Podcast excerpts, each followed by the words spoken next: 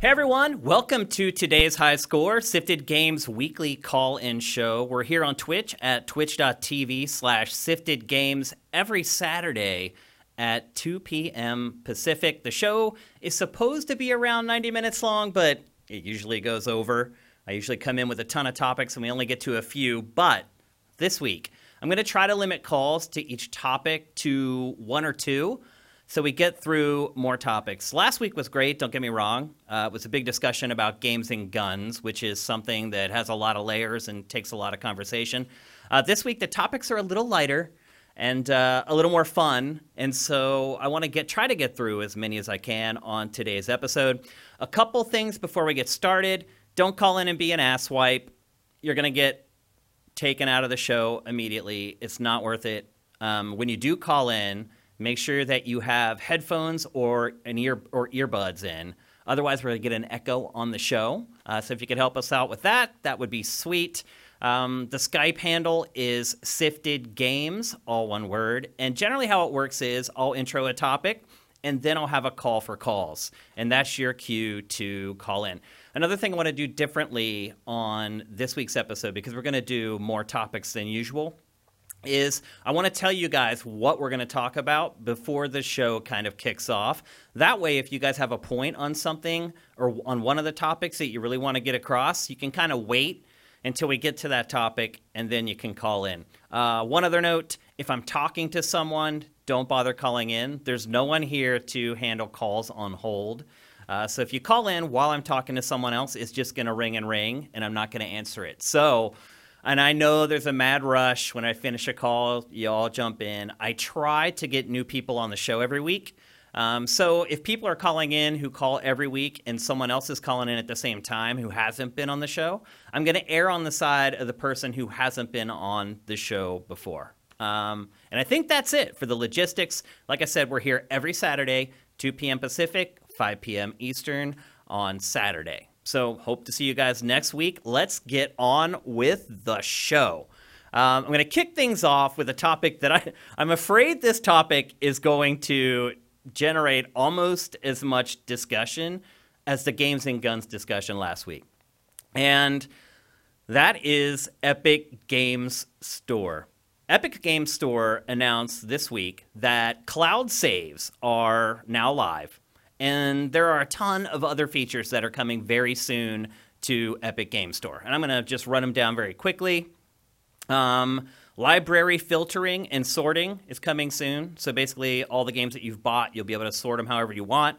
Uh, playtime tracker is coming very soon, uh, and that's basically a mechanism for self refunds. So, say you've only played a game an hour, you don't like it, you want to return it. Uh, the time tracker will let Epic Games know that you're okay to return that game.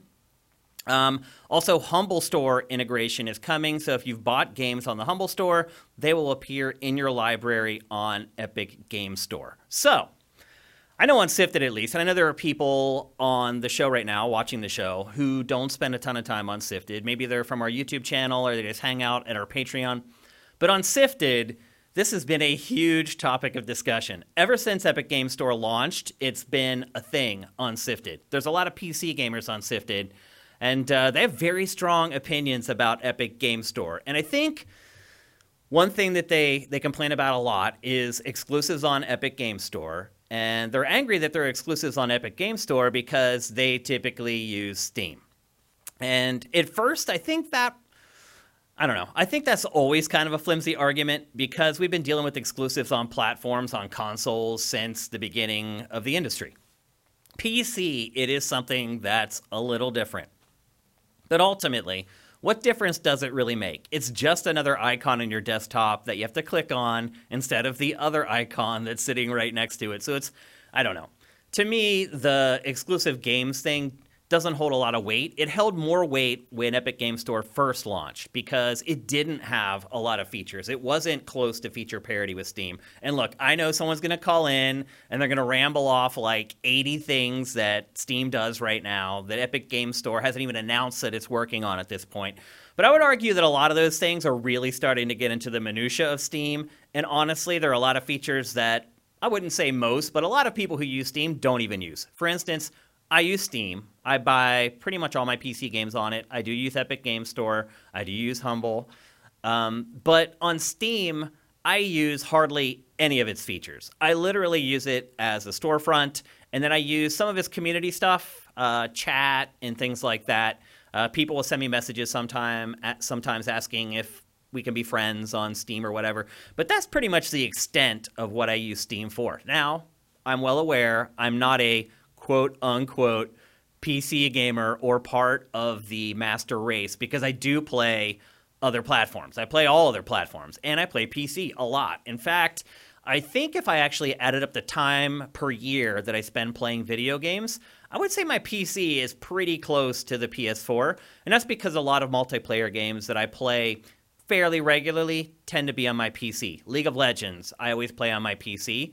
Um, and I've spent a lot of time playing League of, League of Legends, and across a year, I will spend a lot of time playing League of Legends. So I'm not officially a PC gamer, but I have been playing PC games and owned a gaming PC for literally the last 25 years. So I'm not. I'm not just PC, but I think I have a good idea of what PC gaming is all about and why people resonate with Steam so much. So, the first call I want from someone is someone who thinks Epic Game Store is terrible. Uh, I want a call from someone who disagrees with me first. So we can kind of get, you've heard my side. Now we want to get the other side. And once we get that, then a couple other people can call in who are maybe in the middle or maybe like some parts of Epic, Epic Game Store and don't like other parts of it. But really, I guess my problem is I don't know why people are so angry over it. So call us at Sifted Games on Skype. Let us know your impressions of Epic Game Store, and if you don't like it, let us know why. Uh, because to me, as time goes on, what you're seeing is Steam has kind of hit its peak, and Epic Game Store is now the the one that's playing catch up, but it's catching up really quickly. And Steam and Valve has got to the point where it doesn't seem like it has a whole lot of ideas for ways to improve or add new features to Steam. Most of the stuff that Valve is doing these days is looking at existing features and then tweaking them in some way to make them more user friendly or to have them make more sense or be more intuitive. So I think over time, the gap between Epic Game Store and Steam is just going to keep narrowing and keep narrowing until it gets to the point where they're basically at feature parity and then what excuse do you have for not liking Epic Games Store? So again, call us on Skype at Sifted Games. Maybe you don't even know about Epic Games Store and you just know about Steam. Um, and you want to just call in and say, well, this is what I like about Steam. I don't know what Epic Game Store has because I don't use it or I refuse to use it. But maybe you can call in and just inform us on what it is about Steam that makes you love it so much, other than the fact that you've been buying games on there since 2003. And uh, I think that's when it launched. 2003? Is that right? Yeah, 2003. So 16 years. And I, I, get it. A lot of you guys have been using it all along, and you've built up your massive libraries on Steam, and you don't want to have to go somewhere else where you manage another library. I would argue that's, it's a pretty flimsy complaint. But anyway, get at us at Sifted Games on Skype. We're live. We're waiting for your calls. Without your calls, this show doesn't happen. So we need your calls. Um, I can't sit here and talk for 90 minutes and not have people participate. So don't be shy. You can come in with just audio if you want. You don't have to use video. We prefer video, but we can use audio only. Call in. Let us know what you think. I know you guys care about this. I see it on the site. What's up? You're not willing to stand here in front of everybody and back up your opinions? What is it? Um, give us a call. Um, while I wait for someone to call about Epic Game Store, which is something people seem to be completely irritated with but don't want to talk about, I'll start going through some of these other topics to give you guys some context in case you want to call in on some of the later topics. So, one of the topics is gaming addiction. This week, uh, HBO show Real Sports, uh, which is a great documentary show typically, although now I'm starting to wonder if it is did a story about gaming addiction. In fact, it is curated right now on Sifted, and it's basically near the top of the page if you want to see it after the show's over. Uh, and I think Real Sports tried to be unbiased, and I think it tried to create a show that focused on both sides. But to me, basically, they got feedback from the side that says games are bad. And then the only person on the side that said games were good was the new head of the ESA. So I want to talk about that. Uh, I want to talk about Halo Infinite's creative director leaving the project. Apparently, it happened last week. The news just broke yesterday via Kotaku, of course. Seems to break all this stuff. But that's a big deal, people. The creative director of a huge game like Halo Infinite leaving the project essentially right before it's about to hit crunch. Um, so that's another topic I want to discuss. Um, another thing I want to bring up for the show is Switch. So it was announced this week that if you've recently bought a Switch and you got an old model, you can send your new old model in and they'll give you the new new model. Uh, and I want to have a discussion about early adoption of technology and gadgets and whether that's a good thing, whether you feel like you're burned from that. Uh, and then the last topic, realistically, there, there's actually several more topics, but realistically, I think we may get to this last one. And uh, PC Gamer did a list this week that was the biggest game exploit you'll admit to using. It's a great list. I'll say this: the picks for their list was a, were a little obscure, um, and I have some picks that aren't as obscure that I am fully willing to admit that I took part in. So those are the topics for today's show. Uh, if any of you guys want to discuss Epic Game Store, I can't believe we're not getting calls on this. Is Skype working? like, um, I'm shocked that no one wants to talk about this. Some of you guys, maybe you aren't even on Steam or Epic Game Store, but you're used to using storefronts. You use Xbox Live, you you use PSN, you lo- use uh, the eShop which is a fraction of what the others are, but still, it's a it's a storefront. So if any of you guys use those, tell us about tell us what you like about those and what you don't like about those. And I feel like I'll be able to relate that to the topic. Is anyone on the stream? Is anyone there? I gotta check chat. Am I sitting here by myself talking? I, ch- I chatted with a couple of you guys when the show started. And see, this is the problem. If you guys aren't going to participate, there's not going to be a show. We did this before. Um, I came in. There's a lot of work that goes into this show. And there was, like, before when we did the show, before we lost our studio and got this one back, I did an episode where no one called in. And I pretty much just gave up because I'm doing a lot of work for this show. And to do all that for nothing is really irritating. Okay, here's somebody with some guts Cody Carter calling in. Cody. Hey, Shane. Are you there? Yeah, I'm, I'm here. Can you hear me? Yes, I can hear you. What's going on? Yeah, I, the only reason I wasn't calling was because I wasn't that interested in this topic compared to other ones. But I will talk about my experience on on uh, storefronts and things. Okay. Because no one else is calling in. So. I'm. I'm sorry. I really thought this topic would drive a lot of discussion. People are feisty about this, pissed off about this. So I'm surprised that there aren't more people jumping in. But anyway, what's your take? Um, so yeah, obviously I've used Steam for years, and then I went away from PC gaming because I didn't have a PC that was capable of it for about four years, and I've just got back into it again. And for me, it was awesome the fact I could just sign back into my Steam account, and all the games I had are all still there. And I think that's the same with all the platforms, but that's always quite handy. Uh, Epic Game Store, I haven't really connected with at all because basically for me everything that I wanted was on Steam, and I've and uh, during E3 uh, when Xbox announced uh, Xbox uh, PC Game Pass for a, a, pound it was, so I signed up for three months. Yeah, I think bear a lot of people never, did. Bear in mind, I've never had an Xbox before in my life. Oh wow! So, Congratulations. So, so like I'm playing games that I've never played before, so that's quite cool. So like I've quite enjoyed that. So Halo Wars Two was on there, so I've played that all the way through, and that's kind of get those kind of games on PC I like. So I really enjoyed that. So that was quite cool, and I don't mind their storefront actually on on PC. It's actually quite easy to use, and and actually in the last few weeks, it's started to get even more and more games. They're definitely at loading it up now. To start with, there was a handful, and now they're just adding more and more, which is good. So um, yeah, I played Vampire or Vampire, I don't know how to pronounce it, because uh, I didn't play that on console, so I played that on PC now, and I've just played, just started to play Saving Mars, Surviving Mars, sorry. So that's cool. But yeah, no, with the I don't really understand people's fuss about it, if I'm honest. But maybe, as I said, because I'm not really a massive PC gamer to the point where I've moved, I'm more of console, but kind of dabble with PC. Because I've always been on different platforms. Because I've been playing Blizzard games before on PC, so I always had to use their like uh, frontage, and then obviously with Steam. So I think I'm a bit more. I'd kind of move around to whatever has the game on. I'm not really worried about having a different um, interface on my PC. I do agree though, like having Steam with your friends and friends list, and that's quite established from when I used to play. So obviously sign back on, they're all still there, and so that's quite useful. But um, I don't understand why people are so upset on on Sifted. But maybe I just don't get it. yeah. Now you, you said when you first started speaking that you're only interested in Steam because you feel like Steam has everything that you want or need.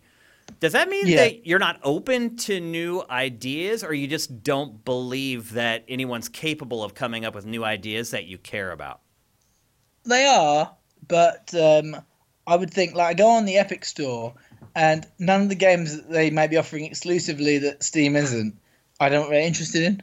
So it may be like as I said, I'm happy to move to other platforms because obviously I've got the Xbox platform on my PC, I've got the Blizzard platform on my PC, so I'm happy to use different platforms if they've got games I'm interested in. You don't. My, so you haven't been surprised by some of the big games that Epic Game Store has been getting exclusively. Yeah, no, I'm not. I, have, I haven't been. I've been. I suppose. Um, I suppose. I think some of those games were games that I can play on console, and the ones that aren't, uh, I'm I don't know I'm not I'm not I think it's the fact is I'm not a massive PC gamer and all the games I look to play I haven't gone to Steam and looked for a game and haven't found it if that makes sense. No, that makes sense totally. I wanted to play. So if it got to the point where I looked for a game on Steam and it wasn't there, then I would probably look on Epic and if it was there then yeah I'd jump in. But at the moment I haven't got to that point.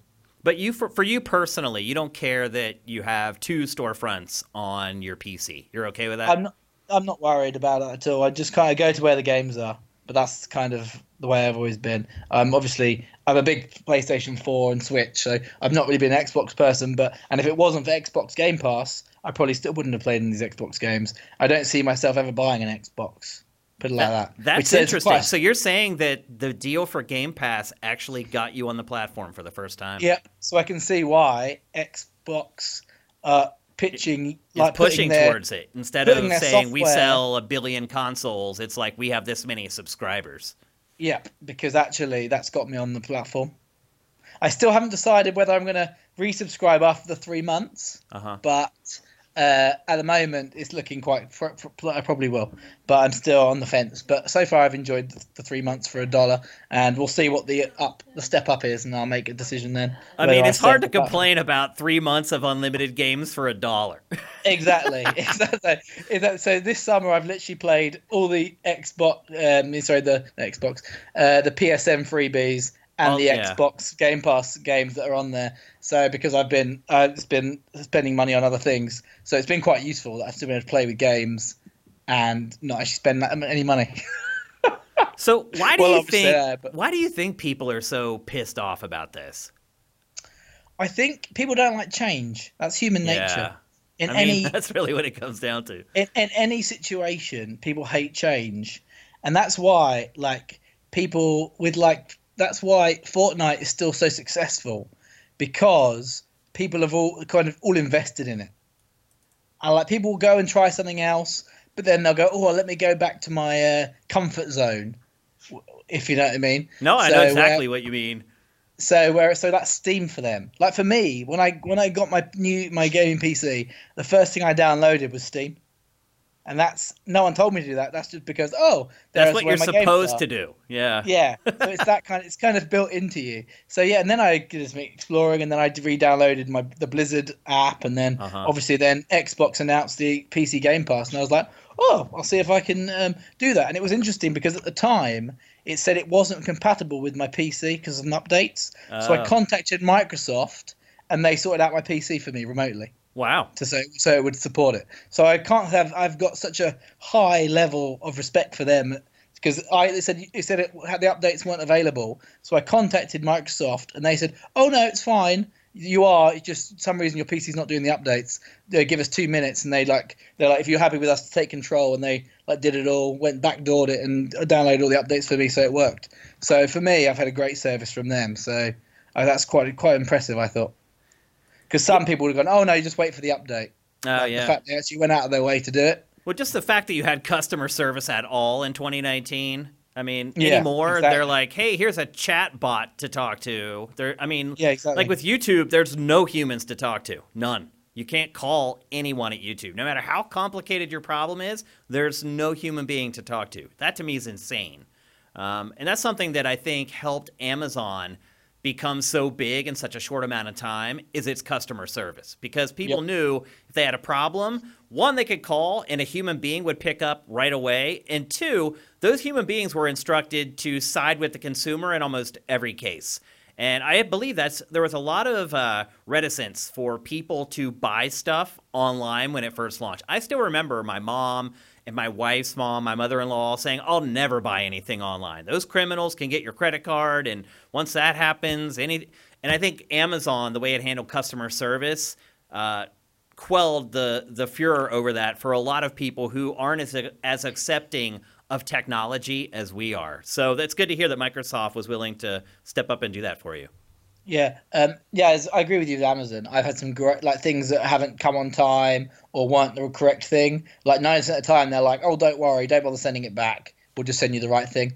Yeah, So, that's like, crazy. I don't know how. so, like, I I mean, I do so- know how Amazon makes money, obviously, but I think it's interesting that they have those kind of losses built into their business model, but their Yeah. logistics are so good that it covers up a lot of those losses. And they have, you know, they have deals with carriers, so their shipping's cheaper than everybody else and all that kind of stuff too. So, yeah, Amazon, I think, is a model for how you can run a retail business online. I just But- realised I haven't had my camera on. I apologise. That's okay. We're total, and again, we're totally fine if people just want to call in with Yeah. audio and Well, don't I want to normally, be on camera. I normally do. I just forgot to click the button. Totally fine. But Cody, thanks for calling. Thanks for bailing me out here. I mean, No worries. I really thought I- there'd be a lot of people that wanted to talk about it. I want to Uh, talk about this with somebody who cares about it, but maybe I'm wrong. Maybe people don't care. Maybe they're cool with Epic Games Store. I am, but I don't know. Yeah. Well, I might if if no one else calls in later. There's some other topics I'm more interested in, but I thought I'd just give my two cents for this. Thanks for bailing me out, Cody. You're the man. Dan, not Cody. Oh, your uh, name? Oh, it's Daniel McAndrew. When the call first happened, it said Cody up there. That was Daniel. All right. My apologies. All right, I'm going to give you guys five or 10 seconds to call in about this topic, and if not, we're going to move on. Um, again, really shocked that none of you guys want to discuss this because a lot of you guys have been flaring off on Epic's Games, Epic Game Store for a while now. All right, we got a new call. Hi, and welcome to today's high score. Who do we have on the phone? I'm going to start asking now before I assume. Oh, we just lost them. In fact, we just lost Skype for some reason. All right, whoever that was, call back in. I don't know why my Skype just closed. I certainly didn't close it. All right, we're back. So whoever just called in, give us a call back.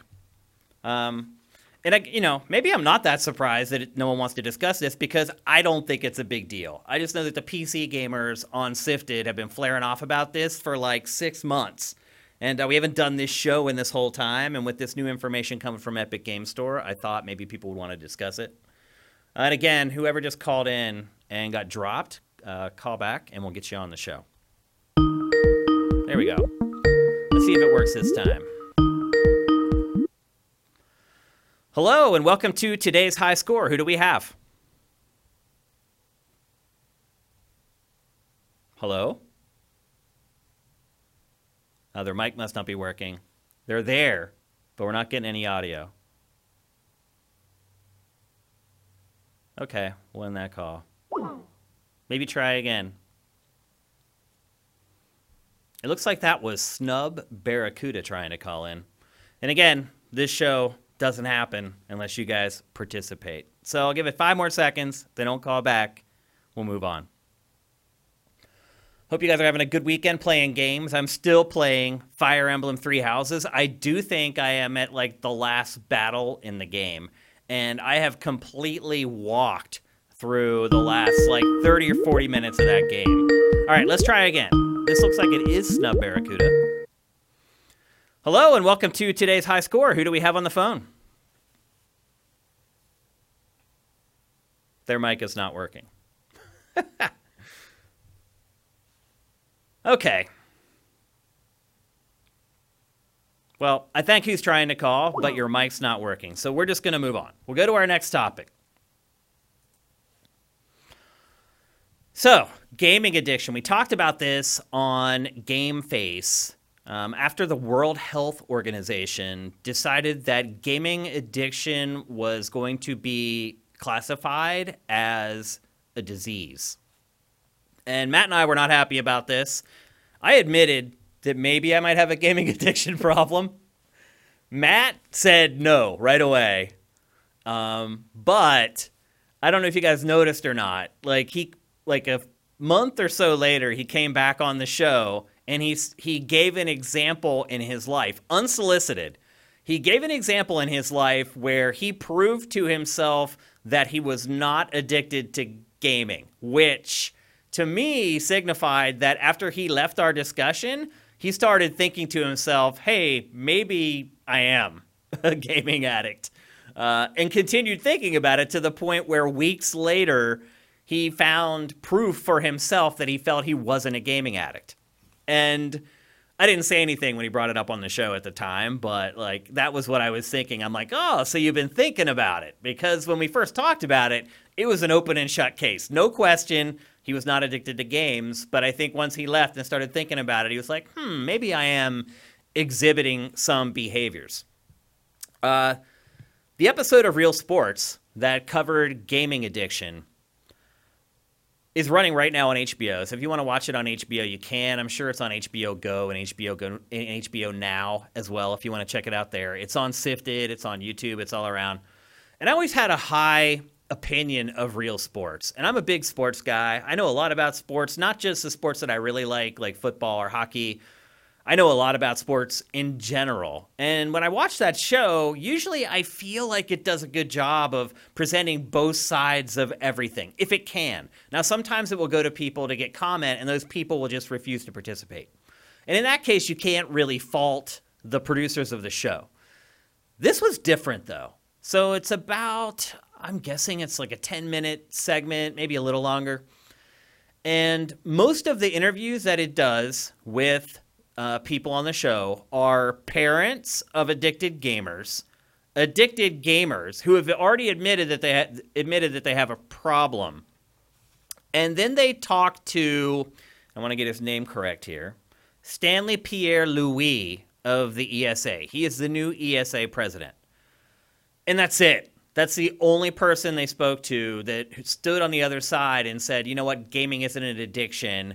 It's a parenting issue, it's a self control issue. The problem is, he never expressed those points. He never said, like, hey, maybe parents shouldn't be using video games as a surrogate babysitter. Um, he never said that, hey, maybe some of these people who are gaming addicts lack self control and act on impulse, which is something people do all on their own without any outside stimuli. Instead, he decided to focus on the fact that the ESA and the gaming industry focuses on self-regulation. Now that's that's a fine talking point. That's something that should have been brought up undoubtedly. But when he asked when he asked him what kind of self-regulation you're doing, I mean, lowest hanging fruit right there is the ESRB and video game ratings. He does not bring up the ESRB. He acted cagey during the interview. There were questions that they asked him that where he gave kind of like a sly face and basically like the you got me face and I'm not going to respond. He did terrible. And I've heard so many good things about him, not just from Pachter, who loves the guy, but from almost everyone who's worked with him. So, to me, they could have found tons. They could have talked to games journalists. They could have talked to the EIC of Kotaku or the EIC of IGN. Could have, they could have talked to Peer from IGN, someone who's been in this business for like 30 years. They could have talked to me. I've been in the business for 25 years, but they didn't. They didn't talk to anyone like us. They talked to Again, the head of the ESA, which you would think if you're not in the games industry and you want to do a story on the games industry, that that might be the only person you need to talk to. So again, I can kind of understand the producer's perspective on that. Um, but it was terribly slanted. So they they talked to a gaming addict who said that he had got to his breaking point where he was going to commit suicide all because of his gaming addiction. Didn't have anything to do with anything else, nothing else going on in his life, nothing to do with his significant other. He didn't lose his job, he didn't get kicked out of school. Nothing in his real life, he said, impacted his gaming addiction and made him addicted to games. He blamed it all on the games. There's even a section of the story where they go into a casino. And this, to me, was the part of the story, the feature that made the gaming industry look the worst. Because what they did was they took footage of slot machines and then basically just superimposed it over top of footage of loot crates being revealed. And they look the same because a lot of the loot crate screens they have like three things and there were three bars on the machine in the casino and I mean it looked like gambling for kids. And to me, I think if you're an advocate of the other side, that was probably the most compelling part of the mini documentary. Uh, the guy who was addicted to gaming, who blamed it on nothing but gaming, said that games are designed to make you want to keep playing them. Duh. What product that is manufactured by any company in the world is not designed to make you want to use it more or use more of it. Even toothpaste. So, watch a toothpaste commercial sometime and look at how much toothpaste they put on the toothbrush, basically, basically signifying to you this is how much toothpaste you're supposed to use every time you brush your teeth. It's like 120th of the tube. So all industries do this. They all try to market their products, design their products, advertise their products in a way to get you to buy them as much as possible and use them as much as possible. So games are no different in that way. Here's the craziest thing from that from that documentary though is there are recovery centers for gaming addicts. Not just the crazy ones in Korea, and there are crazy ones there they showed one where a guy uses shock therapy on a person's brain to reprogram their brain to not want to play video games. That's in Korea. And you've probably read stories about that on Sifted, you've seen stuff about that on the internet. The one in America is just like a drug rehab place. It, it's out in the woods on this lake in idyllic landscapes, and people get together for group meetings um, and where they share their feeling. Like they didn't have any of that stuff in the documentary. I have a feeling because it's just so absurd.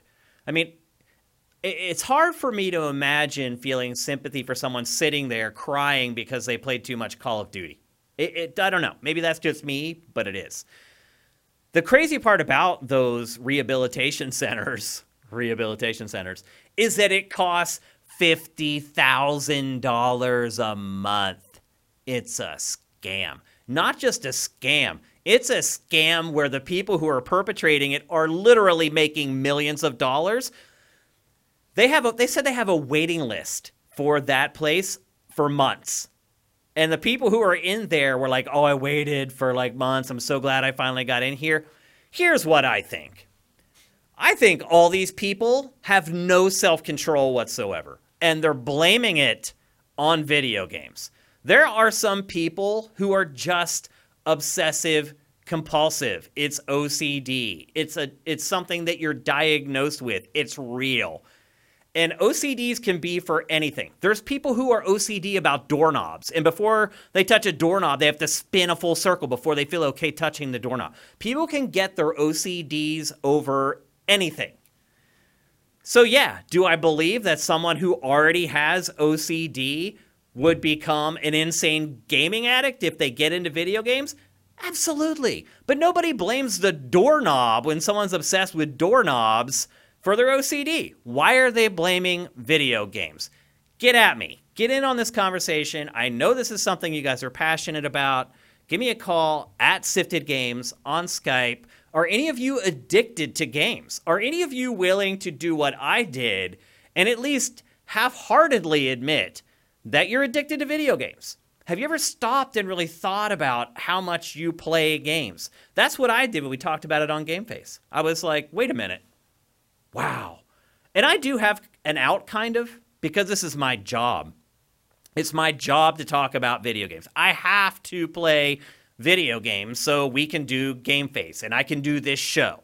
And I don't sound like an idiot. I know what I'm talking about. I have to play the game. So I have an excuse and out.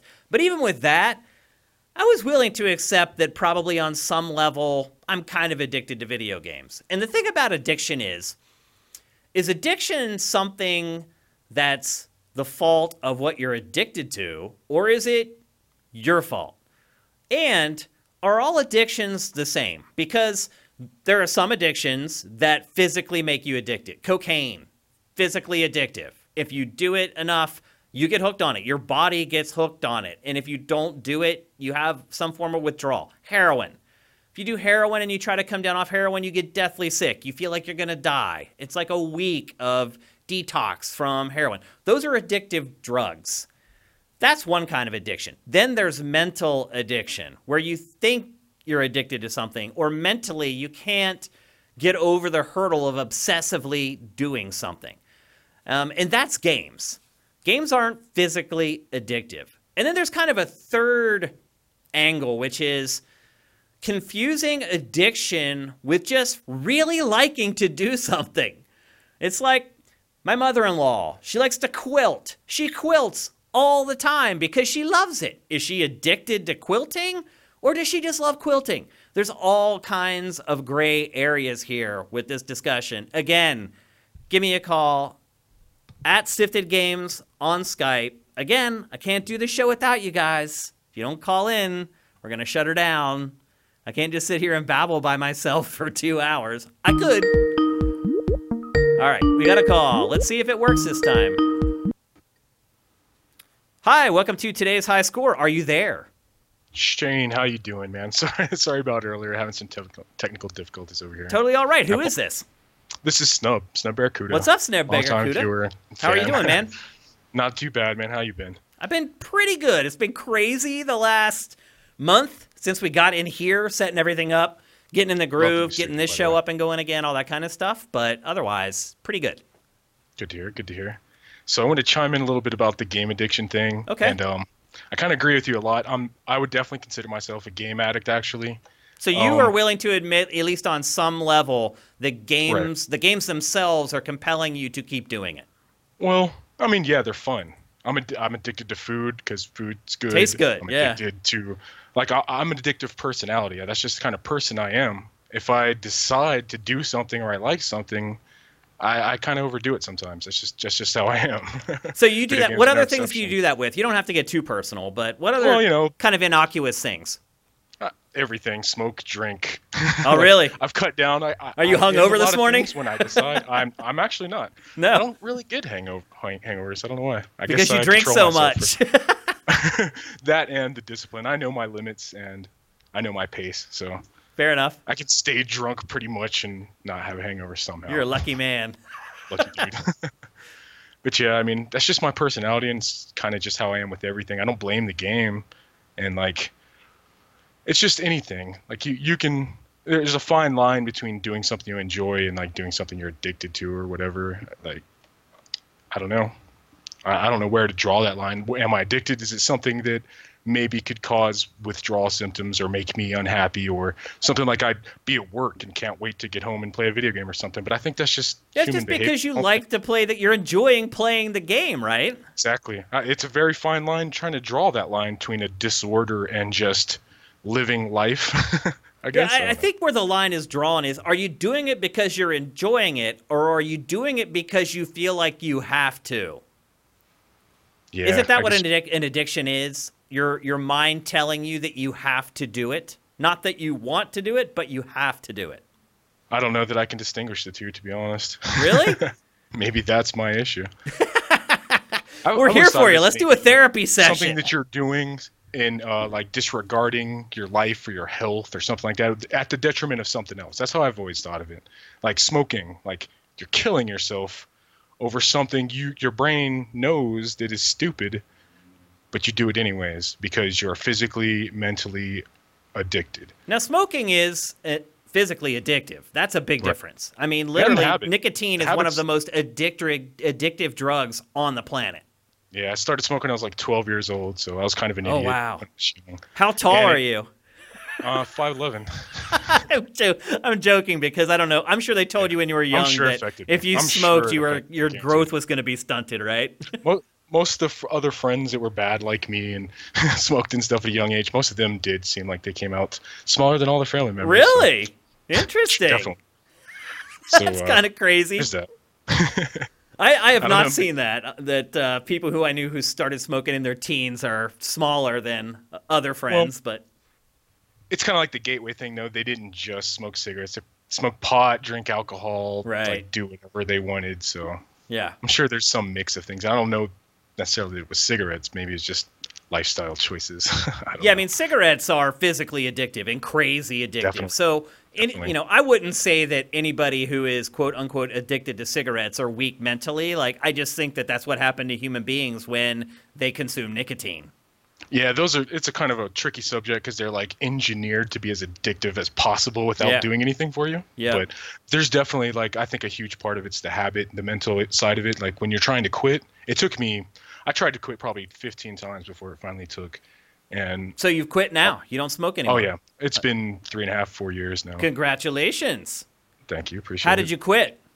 Um, actually, they legalized pot and all this stuff in Colorado, and I I would vape or something every now and then when I'd get an inkling, because that habit, just wanting to put something to your mouth and having like sensation of things going down your esophagus into your throat, into That your lungs, stuff like that. repetitive movement, Yeah. all of it. It is crazy like how your body a- almost gets addicted to stuff like that. Yeah, like every the the habit of it, just doing it. Like when I'm sitting idle and I have nothing to do, it's like my, it's just something to do. My brain is attached to that, plus the feelings of it. You know, like I was saying, like sensations down my esophagus and stuff. Like almost miss that feeling. Yeah. So Do you think like, gaming has an equivalent to that, where there it's just the feeling of having the controller in your hand and using the buttons and the sticks? Maybe.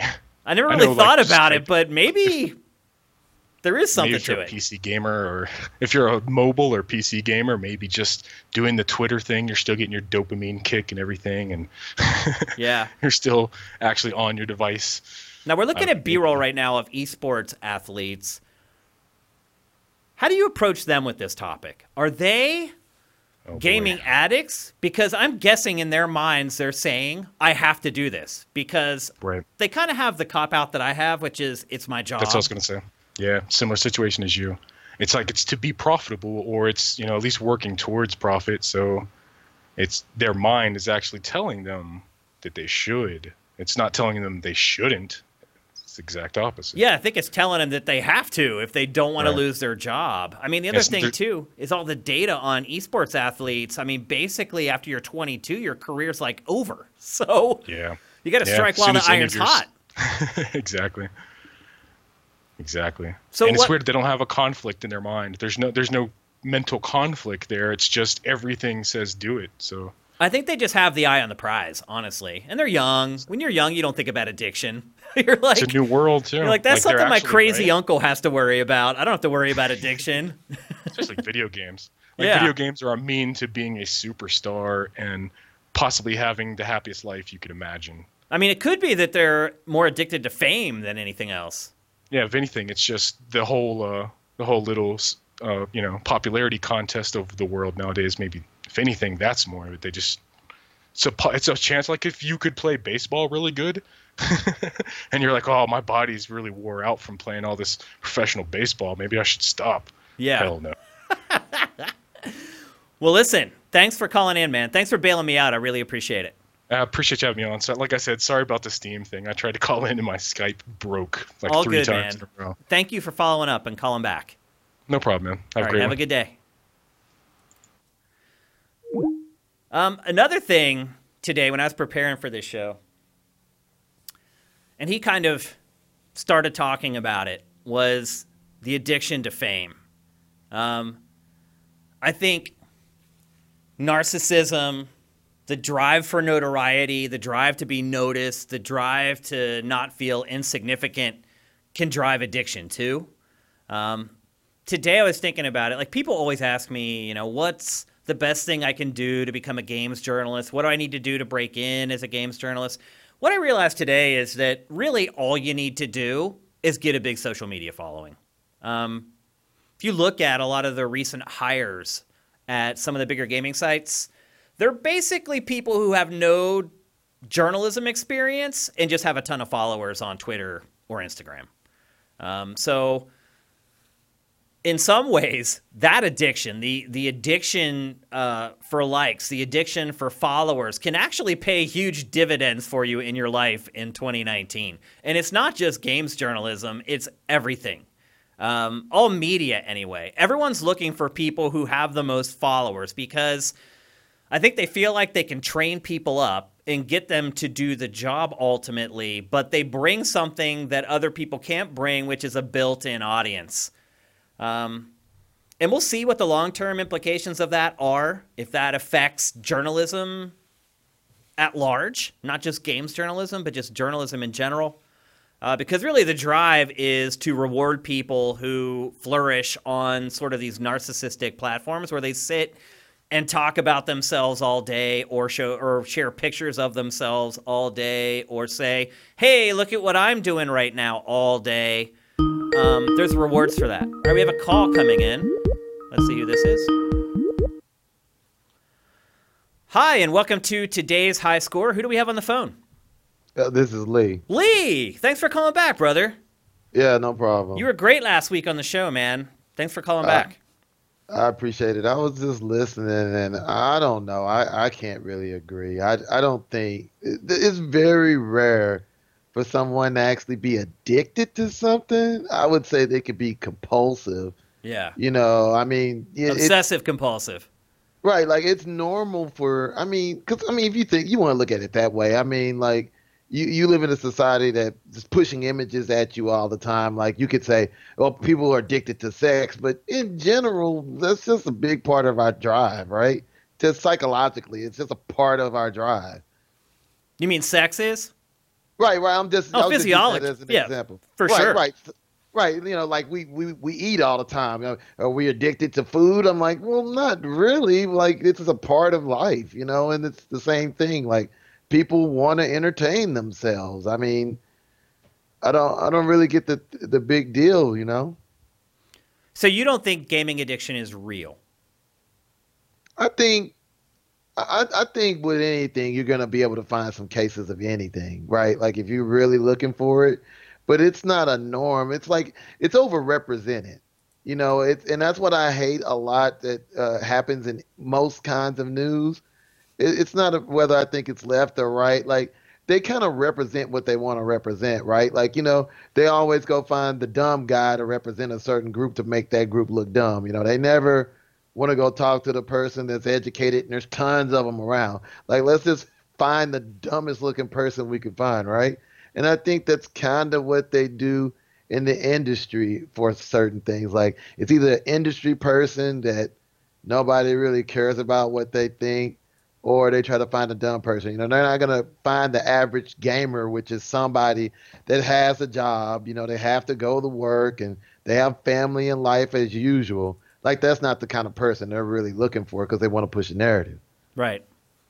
No, you're right, and I, I would agree with that. I think it depends on the outlet, but there are a lot of outlets that definitely have agendas, and you're right. They're going to try to find the people to talk to that support their agenda. It does. I think Real Sports confuses me in that way, though. This particular segment that Real Sports did, because again, I watch the show every week, and it does feel like it's usually very even keeled.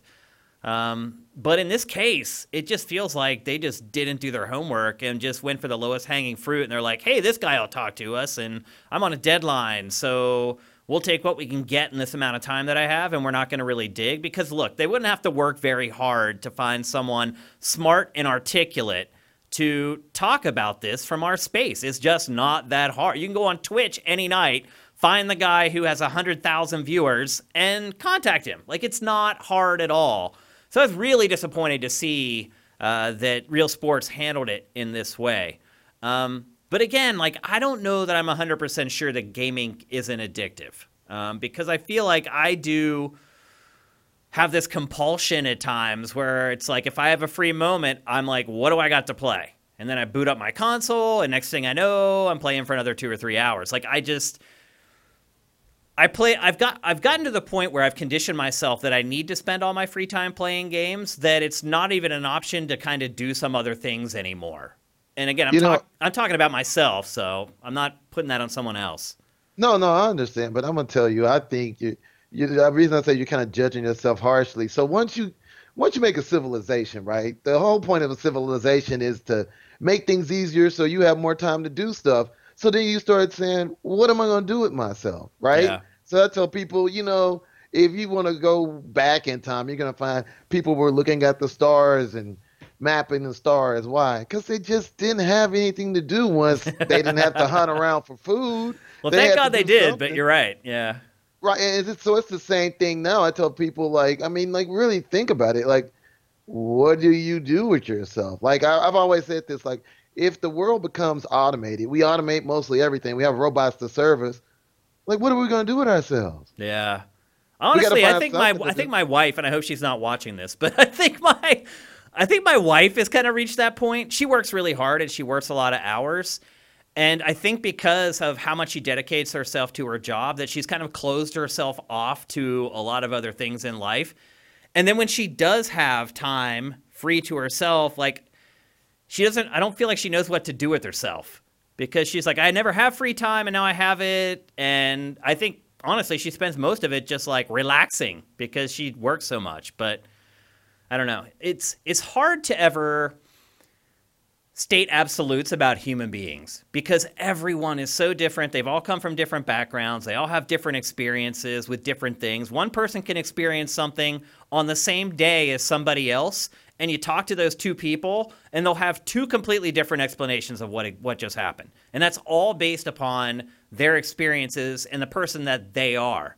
So I always kind of recoil when people try to pigeonhole all of humanity or all one group of people into kind of one corner and say this is the way they are and this is why they're the way they are. I I'm really nervous about about doing that type of stuff. Right. I would say that, you know, like you, there's some general statements you can make. Like, people are more obsessed with themselves now. I'm like, yeah, Yeah. because we have more time to ourselves. So I go, well, yeah, that's true. But to say that drives us to be, I don't know, more violent or it drives us to not care about each other, I'm like, well, I mean, really? I saw I can't remember where I saw it last night, but I was watching something someone was talking about how social media makes people feel worthless because most of us have really boring lives. I have a pretty boring life. Like you guys see most of the fun stuff I do. I'm on camera when I'm doing the fun stuff in my life typically. So you guys see all of it. When you guys don't see me, I'm just grinding away, working on site related stuff or just taking care of life stuff. That's the way most people's lives are. Most people aren't in the Caribbean one weekend and then in Fort Lauderdale the next weekend and then in Los Angeles the next. That's not life. Most people have nine to five jobs. They have to work at least 40 hours a week. They get like 10 days of vacation a year. And there's a lot of people on social media where it, it seems like they view their their presence on social media as a job where they're supposed to make it look like they have the best life. Well, you know, And- I, I, I would like to give one just one quick example. Like, let's say you were going to compare Americans to Europeans, Uh-huh. right? S- s- Very similar civilizations. However, Europeans get more off time. So they play games just as much as we do, Yep. but their communities are closer knit because they get more time off. To spend with each other. You're right. Yeah. Right. So I tell people, I'm like, but they're what second in game sales in the world. Yeah. So I'm like, so it doesn't stop them from doing things. I tell people like, you know, our infrastructure doesn't allow you to travel like you can in Europe, and you don't get the time off like you do in Europe. So I tell people, so yeah, it makes it seem a little worse, but in reality, not much of a difference, you know. That's a really good point, Lee, actually. Um, Because think about Labor Day is coming up. And Labor Day and weekend and like long weekends like that, that tends to be where the most people go out and interact with other human beings. Labor Day is people go to cookouts at other people's houses. Those are generally the most memorable times of the year for most people when they're interacting with other human beings. But I feel like how technology has advanced in our society over the last 10 years, you don't have to go anywhere anymore. You don't have to go anywhere for anything. Everything can be delivered right to your doorstep. I mean, just those simple inter- human interactions of going to the grocery store or going shopping or any of those mundane things that we used to do, I think we don't appreciate the value of that stuff, or at least we didn't as much as we should have. Because I agree with you. I think the lack of human interaction might be the root of all the problems.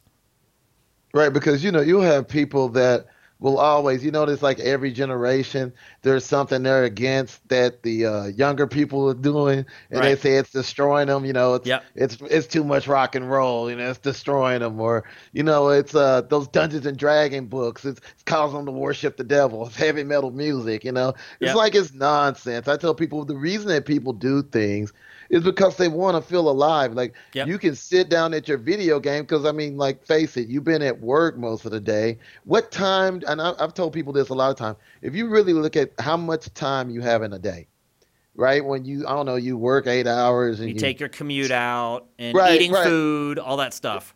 right, and you get you know six, eight hours of sleep. I tell people, well, it's not that you're a horrible parent or you're a horrible, uh, you know, husband or wife. I tell people like, what time do you have to spend with each other? Yeah. And It's so I tell My wife and I get about an hour and a half every night.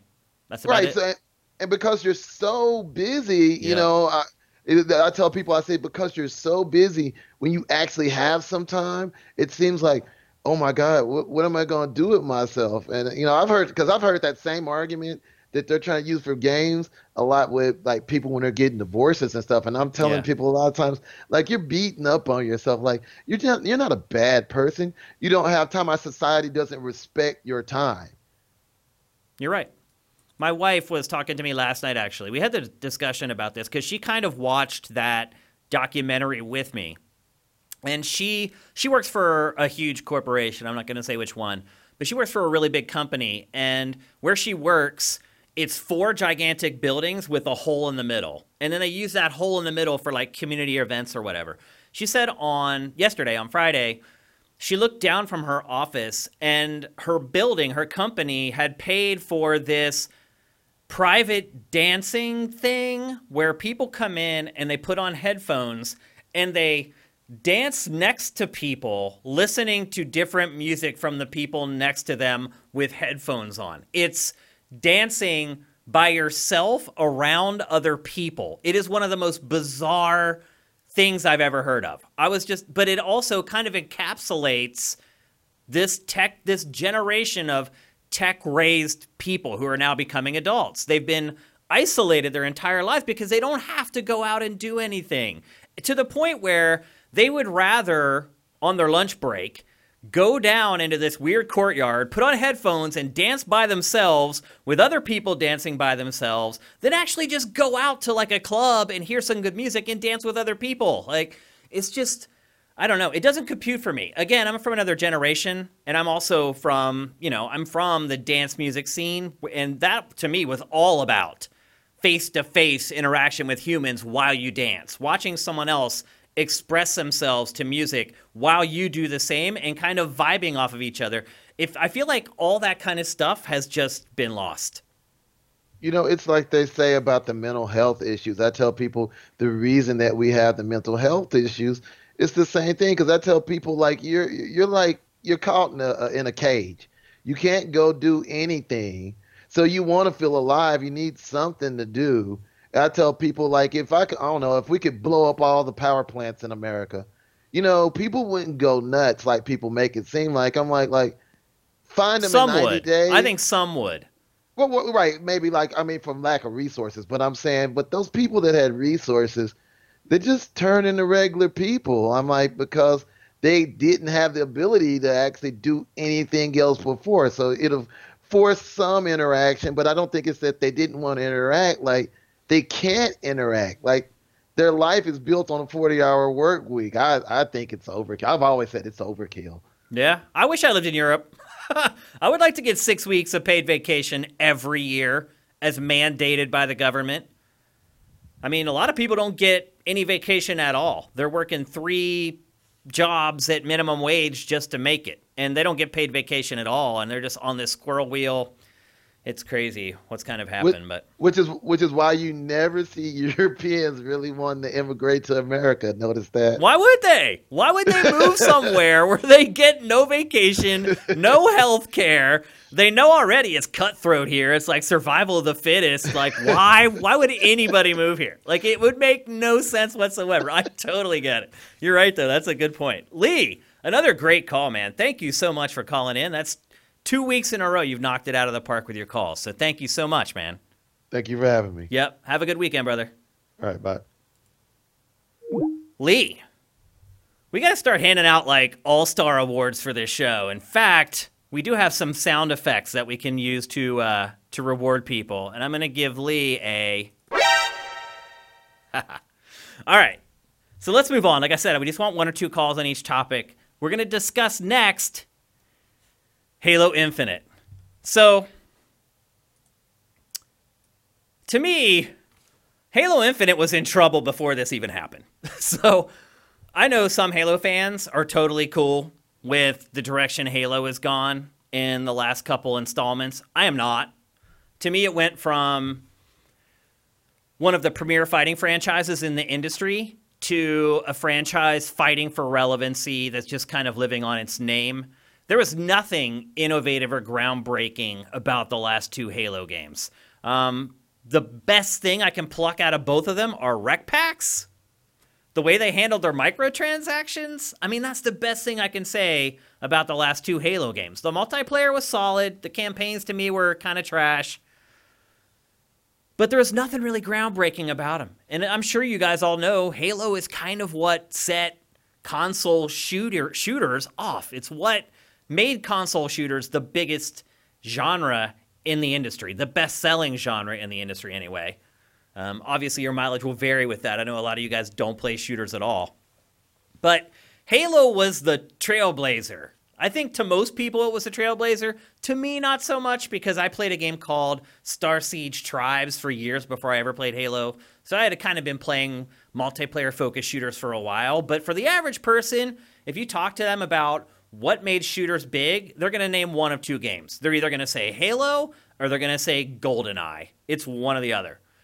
And it's sad to see Halo in the state that it's in right now. Um, and it doesn't help when you're about to enter the most crucial part of the development process where you take all these parts that you've created and bring them together into a satisfying whole and your creative director it leaves. This doesn't happen. it just doesn't happen.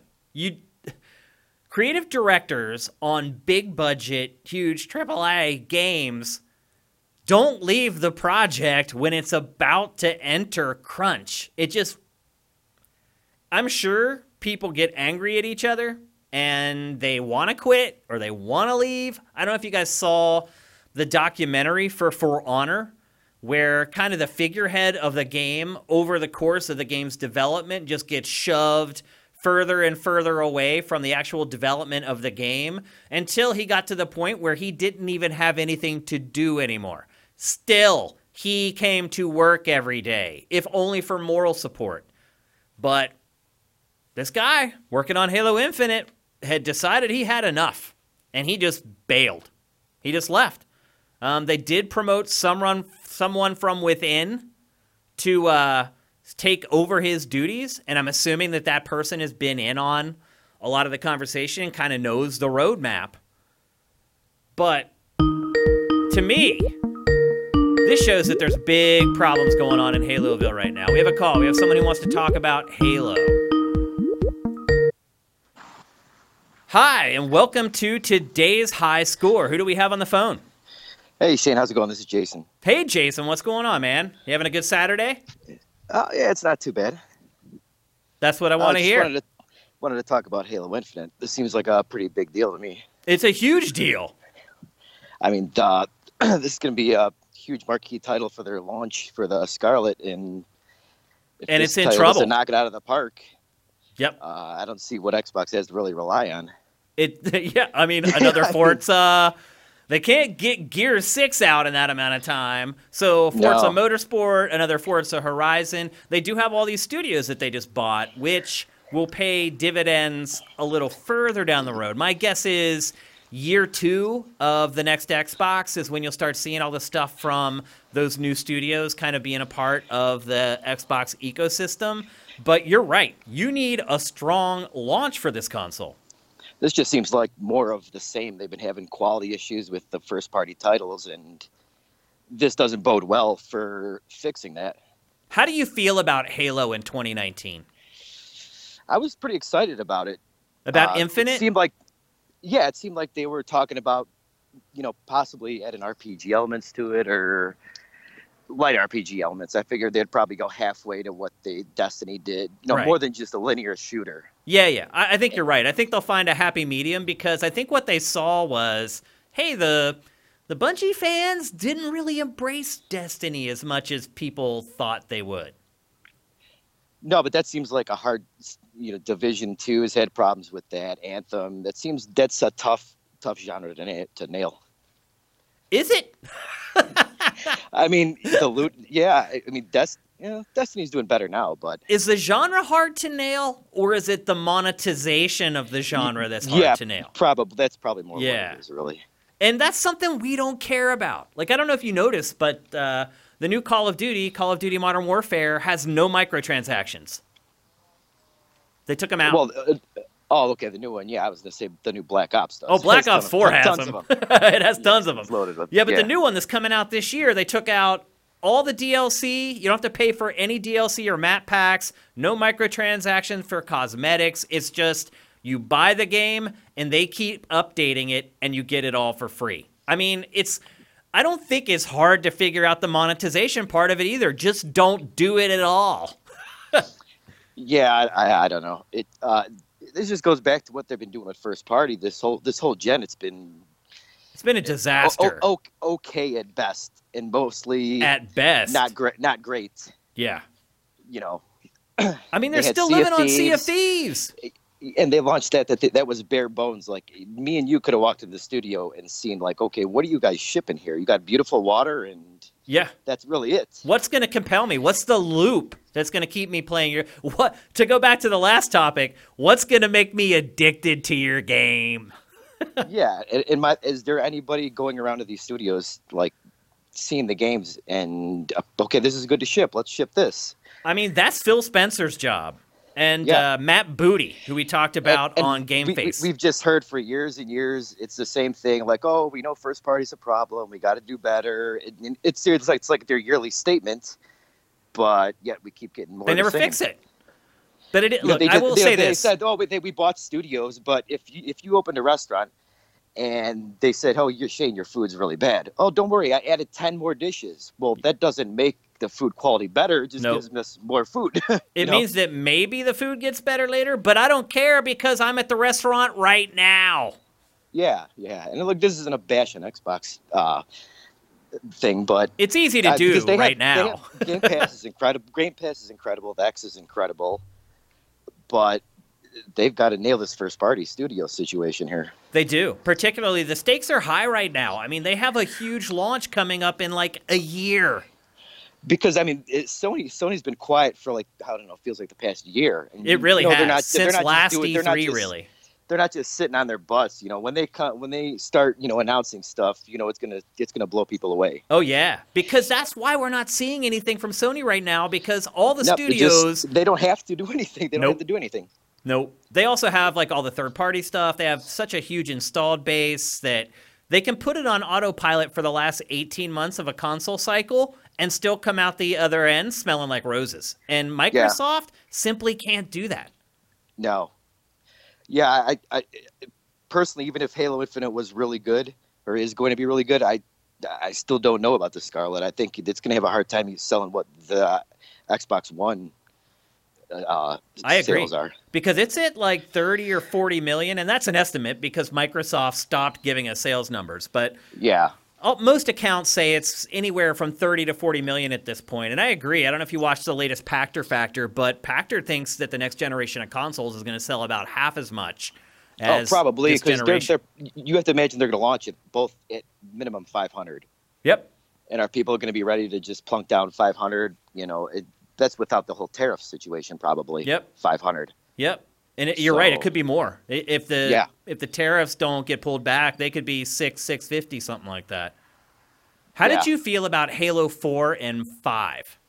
Loved four and five. I that was kind of like the nail in the coffin for me. I sold my Xbox. Oh, really? Wow. yeah, I did buy one back when they bought the X, oh, okay. and so Are you playing all your you third-party stuff you on could- X now? You know it depends. It depends on the quality. Where if I've got friends, because I have a lot of friends on the PlayStation side too. It depends on who buys where where where, my friends are buying the game at. But I've been playing Red Dead on the X, and that look, looks amazing. Oh yeah. It almost looks like a different game. Yeah, but you could just tell with how they've handled the Halo franchise just in itself in this generation. The Master Chief Collection was a complete debacle. Yeah. I mean, it, really didn't work- was. The online the online didn't work for li- literally six weeks after it launched. I mean, they're still not. They still don't really have it nailed, right? Like the PC version is still. There's problems with it. I think. Yep, I mean, and now you know they're dang, all the. that's a the long mi- time. It just seems like there's a lot of mixed messaging how they want to support. You know, they keep supporting all these different devices and the original Xbox One, and that's why the Halo Reach is still isn't out yet because they're Yeah. having problems with the original Xbox running on there. And so, yeah, five was with uh, Master Chief Collection and then Halo Five being at the store being bad, online being bare bones. That was like that's enough. They don't they don't care about their biggest franchise. Then What direction do you think it needs to go with if Infinite? What you've heard about it so far, do you think it's going in the right way? they haven't really showed much. I mean, they do need to reboot it. I agree with that. The story got Yeah. way too crazy and Convoluted place. and Yeah, hard to they- follow. yeah. it, it needs it needs a God of War type reboot. Yep. And I feel like they've got go like a Destiny light. I, I I was a huge fan of Destiny one and two, but now that I've got a couple kids, they're a little too much involved for me. But I think they've got to add some kind of yeah. It's a little. I fired it up the other day. I'm like, okay, yep, that's love the shooting, but it's just too much. I can't commit to it like it's a job. I think the crazy part about games now is that when you come back, you can be completely lost. Yep. Yeah. It's like I if you stop playing a game like Destiny 2 for 6 or 8 months and then you boot it up, it doesn't even feel like it's the same game. No. No. It's like, "Wait a minute. Like what am I, what am I supposed to be doing now? Like where am I supposed to go? Like what's all these new I- menus? Like they don't really put even su- I'm not even tutorials sure in for if- people who come back. I'm not even sure if like Halo and even Gears is the same way. If they've gotten, they haven't it's not like they've gotten worse. I just think that everybody else is is caught up and po- possibly even surpass them really, Yeah. to where I'm- they just haven't innovated really. See, I, I kind of agree with you. Like, I definitely enjoyed Halo 4 more than Halo 5, but I don't know that Halo 4 is actually the better game. I think what it was is that my tolerance for what Halo 4 was was a little more generous with the first one. And then when the second one came and it was basically a carbon copy of the one prior, I think that's where my patience just hit hit the floor. Yeah, I mean they had a lot of marketing and it, it that was kind of like didn't it wasn't what the game was really. So I think that's where they kind of lost me. The whole like switching back and forth between Locke and Chief. Yeah. That I wish they would just retire Chief and just start new, really, with some. So do you think you think they should retire Chief?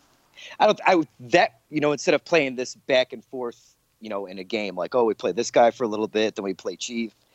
I feel like that's what they wanted to do. They, uh, it feels like it was an internal conflict there where we wanted we want to have a new character or an old character, and then they started getting backlash, and then oh we got to put him in. It, that's almost what it felt like to me. Yeah, I, look. I, I'm a, They- I'm they a Chief feel like fan. they want they got I do feet. like Master too, I am Chief. too, but eventually you've got to move on, really, don't you? I mean, but you got to kill him first, right? Maybe, yeah, yeah, maybe. I actually think Reach was probably the best, in my opinion, one of the best the best campaign. that didn't have Chief in it. Yeah, a lot of people say that. I don't agree with that, but I, I know or a lot of people do. maybe. I think Matt. I think Matt Kyle actually reaches his favorite as well, but Yeah. not for me. Uh, Halo Three is still my favorite Halo. Yeah, but I just it's it's just it's kind of scary seeing the creative director leave. Oh yeah, it's terrifying. I mean, look, Yeah. I I don't like Halo 4 or Halo 5. I stuck around in the multiplayer for like a week after I finished the campaign, pretty much in both of them. And so I'm trying to stay positive because this guy did work on both of those games. And so my hope is, and look, I'm not begrudging the guy at all, but my hope is that he was the one behind Halo 4 and Halo 5, and he was fighting against the current. And the rest of the team was like, we're not doing Halo 4 and Halo 5 again. We're doing something different here. And you need to get with the program and become a part of the team and work with us towards this other goal. And he didn't want to and he bailed. I'm completely making this up, by the way. This is this is not information I have. This is not I'm making this up. This is a hypothetical that I'm giving here. But my hope is that he was the problem and he continued to be the problem and eventually it was like a splinter in your thumb where your body just organically forces it out eventually. Again, I have no idea if this is the case. I'm just providing a hypothetical. That would have been fine about a year ago, but Yeah, we're yeah. getting down to where It's- yeah, you're right. his ideas, if, if, if It's crunch time. His, idea, his ideas already in, yeah, his idea ideas already in the game. Yeah. So that's a little, uh, yeah, It's a little concerning, for sure. it, it it for sure is. Yeah, It's the- it's- this is probably Xbox's most important game in, Ever. in, in their franchise. Yeah, in the history of their uh, consoles. Yeah, because it's really kind of make or break for Microsoft at this point. Um, it really needs Scarlet to be a huge hit. Uh, I, look, I don't think, I don't think Microsoft is ever going to close. I mean, I don't want to say ever because look, I mean, Scarlet could come out and completely tank, and then maybe Microsoft has to reevaluate. But I don't think that Xbox is this get rich quick scheme that Microsoft has going, and that it's No, the minute it shows weakness, it's going to bail or it's going to sell it. Like, I think it would just have to have a disastrous generation, which it almost had with Xbox One, let's be honest. It was teetering right there. Um, but I think it would need to just hit rock bottom before Microsoft decided it wasn't worth pursuing anymore. I, I think that if you follow like a lot of the big Xbox guys on YouTube, it seems like a lot of them are jumping ship. I don't know. I think they're losing, starting to lose a lot of the hardcore with a lot of the decisions that they're making, putting everything everywhere, and It's possible. you, it, you, you almost, you really almost don't even need to buy an Xbox. no, I mean, why would you? don't. It's like if you have a PC right now, why would you ever buy an Xbox? If you have a Yeah. PC with a decent graphics card, why would you buy an Xbox? And you know, you get this, this, you know, this statement that oh, they don't care, they want you to play their games everywhere, but their games aren't what make them the money. The thirty, the thirty percent cut from Red Dead Redemption, Grand Theft Auto, Yeah. Fortnite, that's what makes them their money. And you need an installed base for that to happen. And so if you're not selling those on an Xbox console, then you're not making all that money. Yeah, because you need an installed base so that you can sell enough so that you make money off the sales. But you also need an installed base so the third party publishers will actually put their games on your platform. So it's a double edged sword there that Microsoft is kind of dancing on right now. So yeah, it's uh it's not looking good at this point. But Jason, thank you so much for calling in, man. It was a great call. Oh, thanks. Have a good Talk to you. Saturday. You too. Bye. Take care. All right, before we move on, anyone else want to get in on Halo? Are we crazy? Are Jason and I nuts for not being fans or extreme fans of the last couple Halo games? Do you feel like they're going in the right direction? Do you think that this is just something that 343 needed to do? Hello and welcome to today's high score. Who do we have on the phone? This is Vincent. Just let me get stuff set up. Vincent, what's going on, man? I'm good. Vincent, for those of you who don't know, works on Sifted. He handles a lot of the curating on the site. He uh, he also just cut together our top 10 most anticipated games of Gamescom 2019, uh, which you can find right now on the homepage at Sifted. It'll be going up on our YouTube channel here probably on Monday, right before the show kicks off. But welcome to the show, Vincent. Yeah. So I'm not thinking about Halo specifically, but more about the big picture. Okay. Is this that big of a deal? I mean, for all I know, Halo Infinite might be close to done, and they're just holding it for Scarlet. It I mean, I like think it is close to done, honestly. But I mean, like, it's basically done, and like, if they pushed it, they could release it this fall if they wanted to, but they want to hold it for Scarlet. I, I, Kind of like what they did for Breath of the Wild with the Wii U and the Switch. Yeah, I mean, I could see that. But I, I think one of the quotes that Microsoft kind of put out into the public was that they don't want to screw over people who bought Xbox One because they've been waiting for that game for a long time. Um, so I don't know how that plays into your theory, but I mean, you're right. It, it, I mean, honestly, the game probably is mostly done, but I would argue that good games turn to great games or game of the year candidates in that last 10 months where everything is polished up. They really focus test the crap out of it. They really test the crap out of it. They iron out all the kinks. They find all the little bumps. You need a steady hand while you're doing that to pull the trigger because you're making decisions every day and multiple ones per day that could totally affect whether someone does or does not enjoy the game Sure, but is that the creative director's job, or is that like a lead producer's job, who they said isn't leaving? Well, it's a te- it's a team. So that's why they're called a development team. But the creative director is the one who comes up with the ideas and then he brings them to the rest of the team and they debate them. So if you don't have the person who's coming up with the unique ways to get around uh, bumps in the road that you have during development or a feature that isn't working the way it's supposed to, that when when you start a feature in game development and then it goes to the team from the creative director and then the team works on it and they come back to the creative director and say we can't make this work for reasons x y and z. It's the job of the creative director to then go back to his or her team and say it's not working. We need to come up with an alternative solution. And then you take that solution back to the team and then they say whether they can work with that or not losing kind of that linchpin in that process to me could never be a good thing. I guess that makes sense. So I was thinking that they might be done, and then so this is supposed to be an open world, is what all the rumors are saying. I thought they'd just be more like making sure you don't fall through the rocks in all of the areas and trying to. I thought I'd assume like most of the features are done at this point. They know at this point they'll know what modes are going to be in the game. Um, but other than that, I mean, they're still cutting content from the campaign or adding content to the campaign. They're still deciding what the final multiplayer modes are going to be. They're still figuring out how their monetization strategy is going to work and how that's integrated into the game's design. Um, you're right that all the big parts are mostly finished. The last year, you're snapping them together and seeing how they talk to each other. And there are some big, big decisions to be made at that point. Yeah, that makes sense. And I suppose the fact that we still haven't seen gameplay yet is Right. a big part of that. Think about that. I mean, the game's now a year out. We still have not seen a frame of gameplay. Yeah. So I have a question for you. Okay. So I have a story just broke like yesterday today that the lead producer of Dragon Age 4 just left BioWare. Is that a bigger or less deal than the creative producer of Halo Infinite leaving now? That's a great question because you're right. Dragon Age right now is in its spec stages.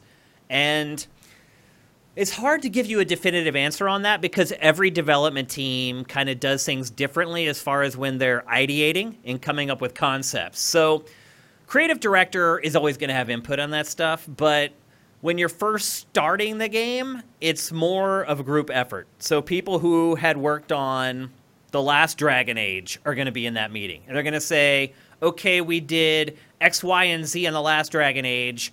X worked, Y didn't, Z we cut. So you need those people are valuable because they help you know what's feasible when you're specking out your game.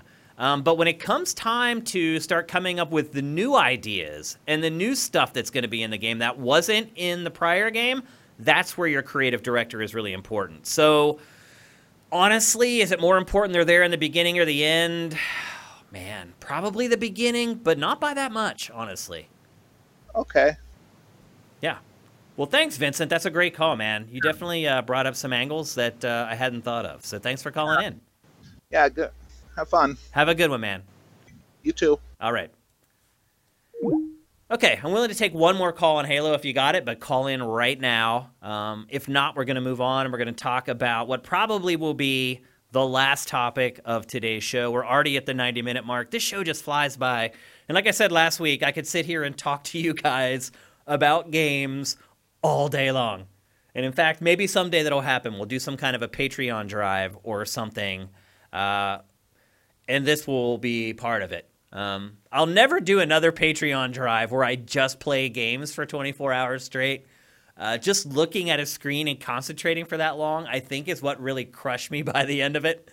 Um, so if we do do another one, and it's it's possible that we're going to do another one, um, pro- definitely before this year is up, because you know if things don't work out for Sifted, I'm not giving up until I do another Patreon drive. So uh, if we do do another one, it'll be broken up. Like maybe part of the marathon will be game face, part of it will be today's high score, part of it will be playing games live. Uh, it'll be a little more fun and exciting, and it'll switch up over the course of the marathon. Okay, so it looks like you guys are done. You said your piece on Halo. Let's move to the last topic of today's high score for this week, and that is early adoption. I hate being the early adopter. I uh, I always am. I'm always the person who buys stuff on day one. Uh, I'm always the guinea pig. I'm always the person who buys the stuff that breaks early or quickly, and then get pissed off that other people buy the one that doesn't break. Uh, but this story relates specifically to Switch. So some of you guys watching probably don't know my whole history with the Switch, but I got a Switch from Nintendo before launch for coverage, which was amazing. Thank you, Nintendo. That was great. My Joy-Con did not work out of the box, one of my Joy-Cons. It just would not connect. And I just dealt with it for a really long time and was using like the Pro controller and then I finally got sick of it and I sent it into Nintendo, and it turned out it was, in fact, defective. Uh, when I called Nintendo, they were like, well, it might be that you have a fish tank next to your con. They gave me all these lame excuses for what it might have been. I, I thought it was defective. They convinced me that it probably wasn't, is basically what happened. And then months went on, and I tried to like set it up where I knew there wasn't any interference and it still wouldn't work, and I finally gave in and sent it in.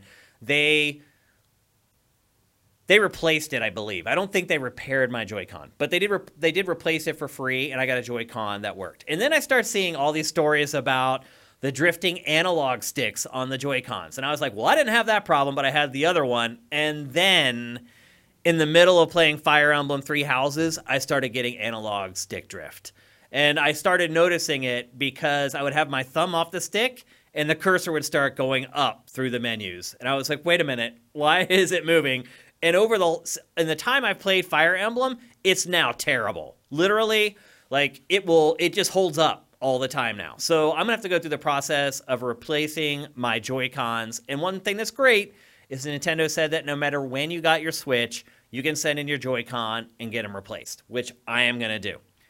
This week, the story that kind of spurred this topic on for today's high score. Uh, Nintendo just released an updated model of Switch and it's not that much different. It's kind of like the hardware revisions that they've done for PlayStation 4, where it maybe consumes a little less power, and maybe there's a, some slight buffs here and there. I think maybe the screen on the new Switch is a little bit better. It's made by like Sharp or something like that.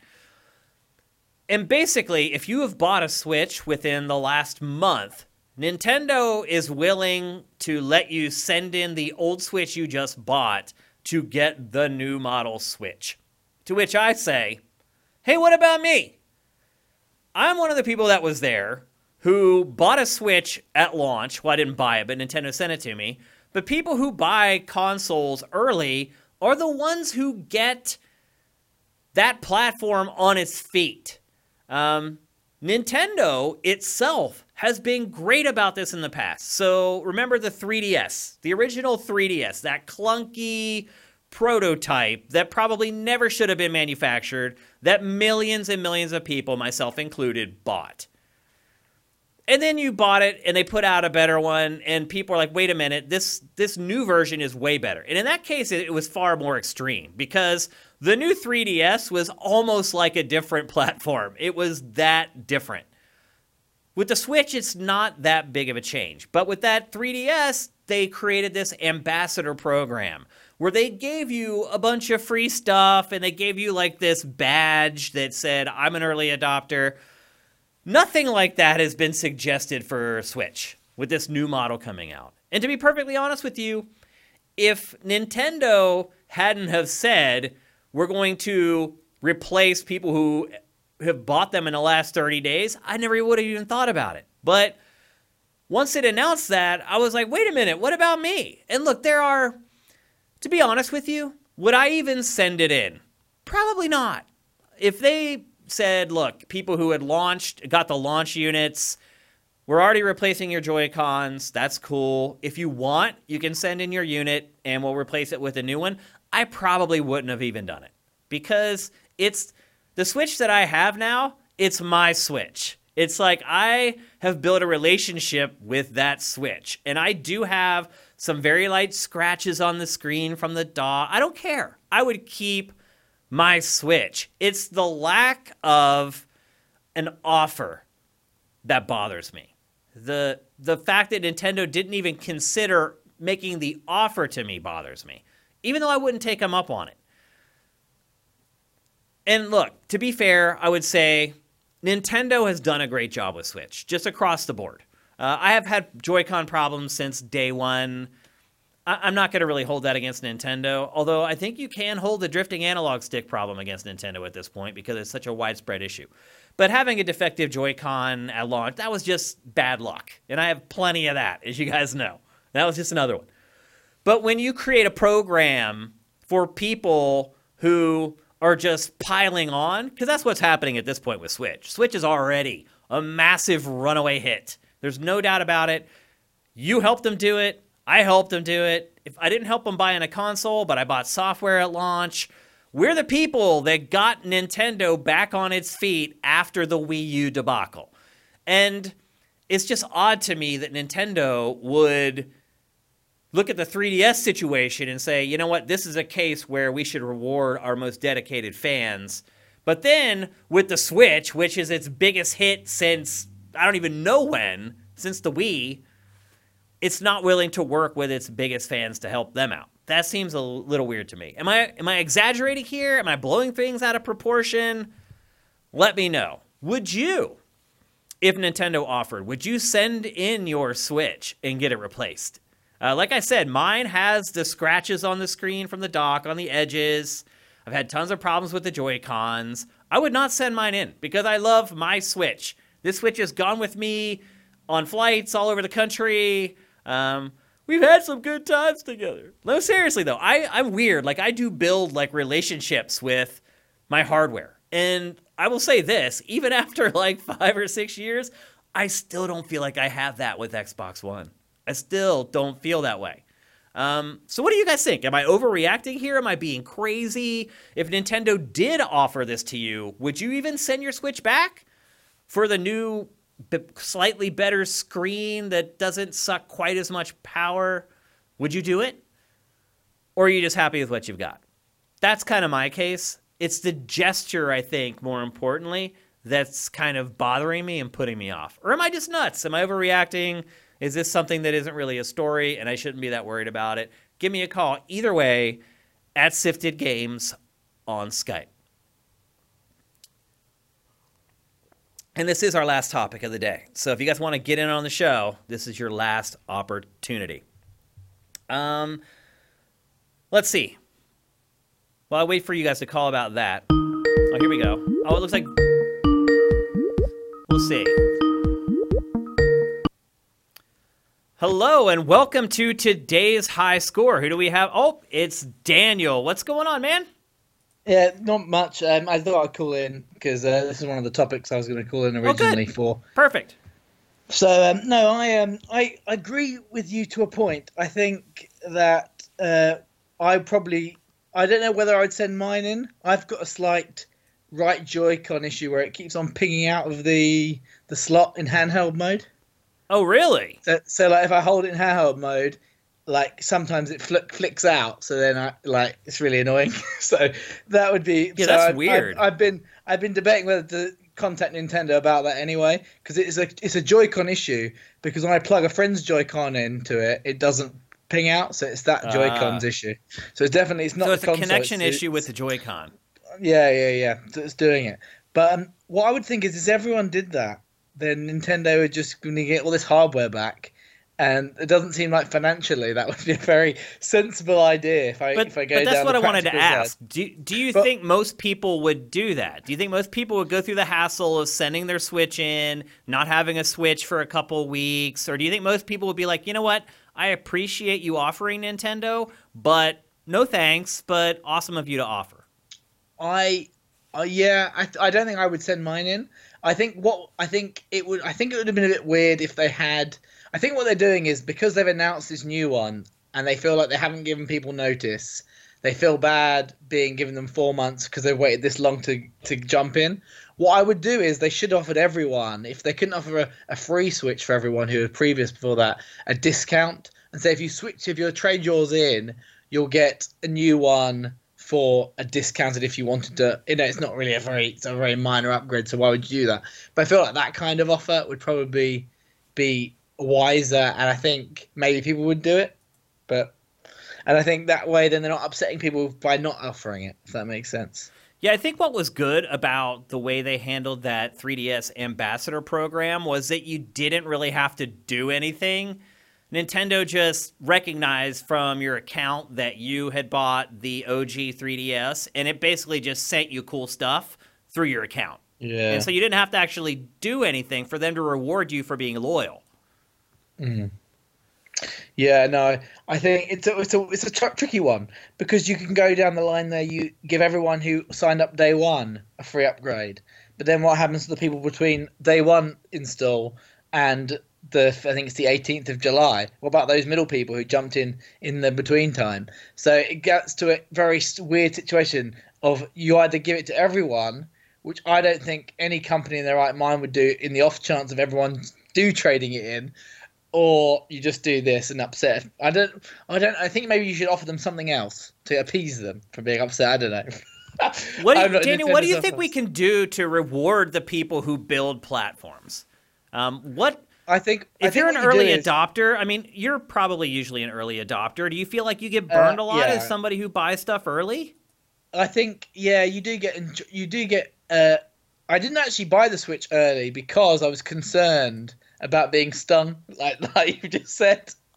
So it put me off because I was like, so "Oh, are you at a point in your life issues," where you try not to be the early adopter now, But but I would PlayStation Five. I'll buy day one. no matter what? No matter what. Because of because and this sounds a bit weird but things that sony have messed up on and then not recently but when they first had a few, lot of few issues at the beginning of the life li- uh, playstation 4's lifeline they gave me a lot back in return when they did make mistakes. So i feel like i've got that trust that if it's buggered then hopefully i'll be sorted out. But that is a risk you take i suppose which is sad that you have to be in that boat and take that risk as an early adopter when i think actually you're right you should be awarded I think there should be a scheme with Nintendo that once you've every year anniversary, because I'll know when you've signed up or you've bought it, whatever, then you'll get disc- more discounts of certain things, or maybe games that have been out for longer or things. Because Nintendo never discount anything really. They're starting to a little bit more on their stores, but generally so they don't really discount. So there could be something they could initiate, they could do, or any company really, to, to keep you in in that wanting to jump in day one. Because you're right, if people don't jump in day one, then other things get lost. Nothing happens reason- after that. Nothing hap- you yeah, have nothing. You don't have that person that just bought a Switch two weeks ago. If you and I aren't buying them three years earlier, it just simply doesn't happen. But you do bring Yeah. up a really good point, man, which is, you know what? Maybe they don't replace everyone's Switch, but maybe they find something else to give us. Maybe they give us like a free four months of Nintendo Online. Doesn't matter to me because I already paid for it. But for some people, it might. They're like, oh, wow, I can play Smash Online for free for four months. I mean, there's other things Nintendo can do to keep me from getting so pissed off. Because, I mean, honestly, Well- if they had, what if they just gave us like a free NES game that we could just keep forever? Like, even something like that, I think sometimes it's more about the gesture than the actual item. Yeah, agreed. It is a gesture. But what I would say is, I think now this is the first time you can say this because Nintendo's uh, library is actually so good now with like first party.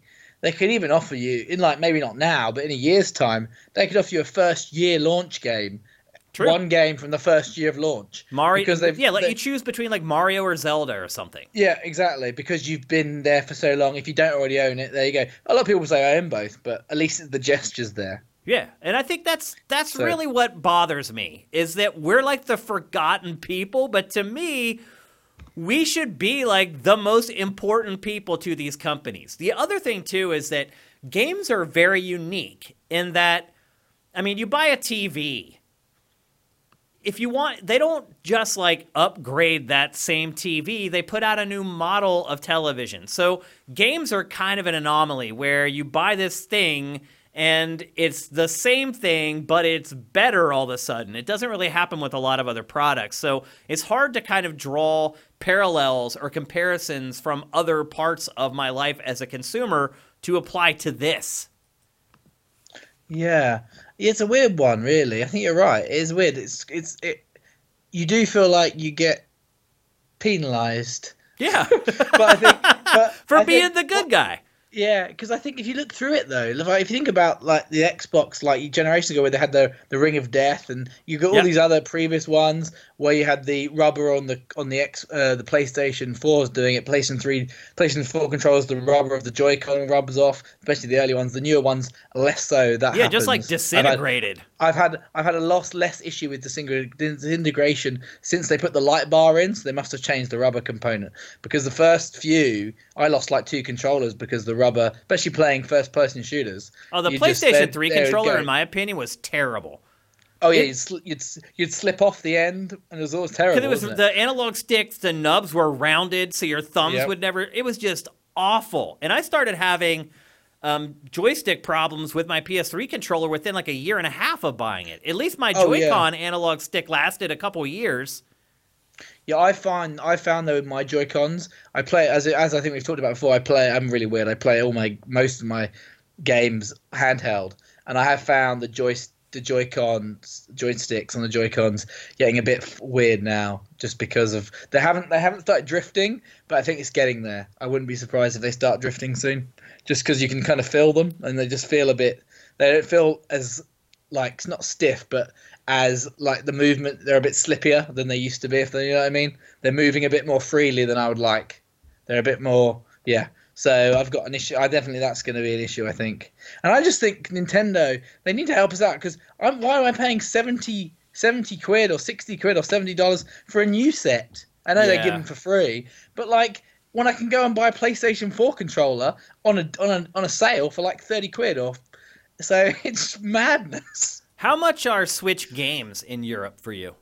So a Switch game anywhere between I think I got um, Odyssey for forty two pounds. Okay. So, So it actually- You're basically paying around the same as we do. Yeah, so I play Switch games generally. uh, Like I haven't bought any Switch games that have been more expensive than a PlayStation Four game, if that makes sense. It does. Like I've yeah. always, uh, so yeah, I've been quite fortunate, but I will just shop around for that. I won't. Uh, so, but I can so because the cart issue everyone's talking about for me hasn't been a problem. But then I haven't bought any games where they've had to use the bigger cart, I suppose, or if they have, I haven't been penalised for price because I bought it later or whatever else. So, but no, yeah, it's about the same price. But I don't know how that's going to continue the same price. Like it's amazing that video games haven't gone more expensive. I don't think really in the grand schemes for me. It's really crazy From PlayStation Three to about. PlayStation Four. When you think of the technology on them and the storage now, like with Oh, the, the Red cost Dead of Redemption. development, the cost of Yeah, exactly. goods. It's insane how much more expensive it is to make games now. It's such a bigger risk. I mean, even if you look at how much it costs to develop an Atari 2600 game, and then you adjust that cost for inflation, current game development is just miles more expensive than it used to be. It's not even in the same galaxy. Yeah. But then you can see why Ubisoft. I know you talked about it, and it's slightly going off topic, but you see why Ubisoft make games the way they do, where they have people just designing assets Yep. For that thing, and then they bring it all together. Yep. Because then they can release so many more games a year, and so then that kind of justifies all those studios. Now, my my So- final question for you is: Yeah. based on this, or maybe not just on this, but on your life experiences, are you going to be less likely to be an early adopter of electronics in the future? No. No. if if I can afford them, if, if I can afford them, I'll buy them. Yeah. I, think mean, I mean, me, I'll I'll be honest with you too. like- because because I'll, of, I'll try to put on a tough face, but ultimately, when that new Zelda drops or that new Mario drops, I'm gonna buy it. To be fair, I'm better with software than hardware. Oh yeah, I'm a bit of a I'm a bit of a FOMO when it comes to missing out, like missing out on the new thing, the new toy. well, I think the Um, problem was- is that I was- now it's like if you don't play it right away, it's probably gonna get spoiled for you somewhere. If you use social media, someone's gonna spoil something. Yeah, I think there is certain things that I have to buy on day one, but I'm generally like I generally try and avoid stuff if if I really want to like don't want the spoilers or I have to buy it day one. So I know I'll be buying Pokemon day one, and there'll Yeah. be things certain games I'll be picking up day one. Other games I'm like, well, I can wait. Like I've only I only I got Spider Man off my friend about two months ago, so I waited a long time to play that. But last year I was day one for God of War, so it just really depends where what time of the year it is, the money I've got in my pocket, and how desperately I want to play the game. And, whether the- Matt and I tell you to buy it or not, right? Ge- generally that's I'm thing. joking. No, no. Sometimes, sometimes I'm thinking about buying a game, and then I'll be like, actually, like I was gonna, I was in for, um, what's the oh, uh, uh, Fire Emblem, Ah, and then you just said it got a bit arduous after a certain Yeah. many hours, and I was like, okay, I'm not gonna jump in. Yeah. So you, my uh yeah my counter on fire emblem right now is like 75 hours and i do think that like if you i think if you pause it it keeps running the clock but i think if you back out to the home screen on the switch it doesn't. So it's definitely inflated a little bit here and there but that's like a ballpark figure of how big that game is. And there's like Yeah. branching stuff in it. Like you get like at the end of the game there's a couple big decisions you make that literally just branch the game off in completely different directions. So there's incentive to play it again to kind of split off the my biggest complaint about that game at this point is the lack of saves there's only like five or six and so when I first started, like I had a save that was at like 11 hours, then one at 25 hours, then one at 38 hours, and then one at 40 something. And then I just Yeah. had to give up. Now I just have like one save left that is basically where I am at that point in the game. And the farthest I have a save now is at like the 40 hour mark. It's just gigantic. So Oh, no. maybe you made the right choice there. yeah, no, um, yeah, I that's weird for me because recently I have had two game-ending bugs on the two games I've recently oh, played, no. and I've been gutted. That's the Uh, worst. That is a- the worst. Cadence of Hyrule, I beat all four bosses and went to the final castle, and the instrument won't play. I've watched loads Ah. of walkthroughs, just won't happen. So I'm like, oh, I'm not playing this again. Hey, hey, so while you stopped were there. playing that, did you ever Yeah. have a point where the game told you, uh, you can't finish this level now? And it just sent you back to your last save point? no, Yes, I had I've three Weird. times while I was playing that game, I got in a situation where items were positioned in such a way on the map that the game basically broke and said, "Oh, you can't complete this now. We have to wipe out what you did and take you back." Yeah, so whatever I've done, I'm stuck at the gates, and the force field won't come down. I've got the items I need to open it. I've read loads of It's stuff. just a and they said, glitch. no, you're good to go. It's a glitch. And then the other game was um, the mutant one, um, uh, Road Road to e- Road to Eden. Mutant Uh, Year Mutant Zero. Zero. Yeah, so beat the last like. That's like boss- Howard the Duck crossed Yeah, with but- XCOM, right? Yeah, yeah, yeah. I'm a big XCOM fan, so it was fun. But yeah, we got to the last thing where you're supposed to get on this lift, and it triggered the sequence, and then my game crashed. I loaded it back up, and now it won't let me trigger the lift. So I'm just Uh, stuck there. And I looked at my game save, and that was one time I didn't save regularly, stupidly. Listen to my game save, and it was like five, 10 hours earlier. Oh, and I was like, oh, balls. Not going So back. That's that it. well. Yeah. Unless So they issue I've some kind of a screwed patch myself. that fix it, you're done. Yeah, You're done. So I'm I'm like uh but anyway. But yeah, but no, I do agree with you. I think early adopters do get screwed a little bit. but I think I think they they kind of play on your intrigue of wanting to be there day one. Yeah, FOMO. wanting to play that. Yeah, that FOMO. But I think what Nintendo did really well, and I know we're upset with him now for this thing, but actually by replacing the Joy Cons. Because some companies wouldn't have done that, and that would have completely destroyed it. It would have got at least a lot of even the things where people said Joy Cons weren't working. The positive side was, oh, you can send them off and get new ones. Honestly, Like, I think in have been on it from 2019 they one. did have to replace the Joy Cons. Like they could have gotten away with that back in like the N64 era, where the Yep. analog sticks were getting ground into dust, and they did get away with it. But in 2019, with social media the way it is, like you can't get away with that crap anymore, man. Like someone's gonna call you out. There's gonna be a class action lawsuit. There's gonna be some stupid list for people to sign. Like it's just the way things are. Like you can't really get away with screwing over the consumer that bad, but they can get away with this. Yeah, and also Nintendo couldn't afford for the Switch to flop. Nope. And I think, Well, it can. And I think Honestly, I think kind of- Nintendo could afford for like well, true. two or three console generations to flop. That's how True. much money it has. That's how much Well, I d- cash it has. Well, I Reserves. think, I think I think they definitely can now. yeah. I think. No, even before the that, they still had all that Switch- money I from the know, I Wii. They have a huge was- amount. Not just. The just Wii was a ridiculous.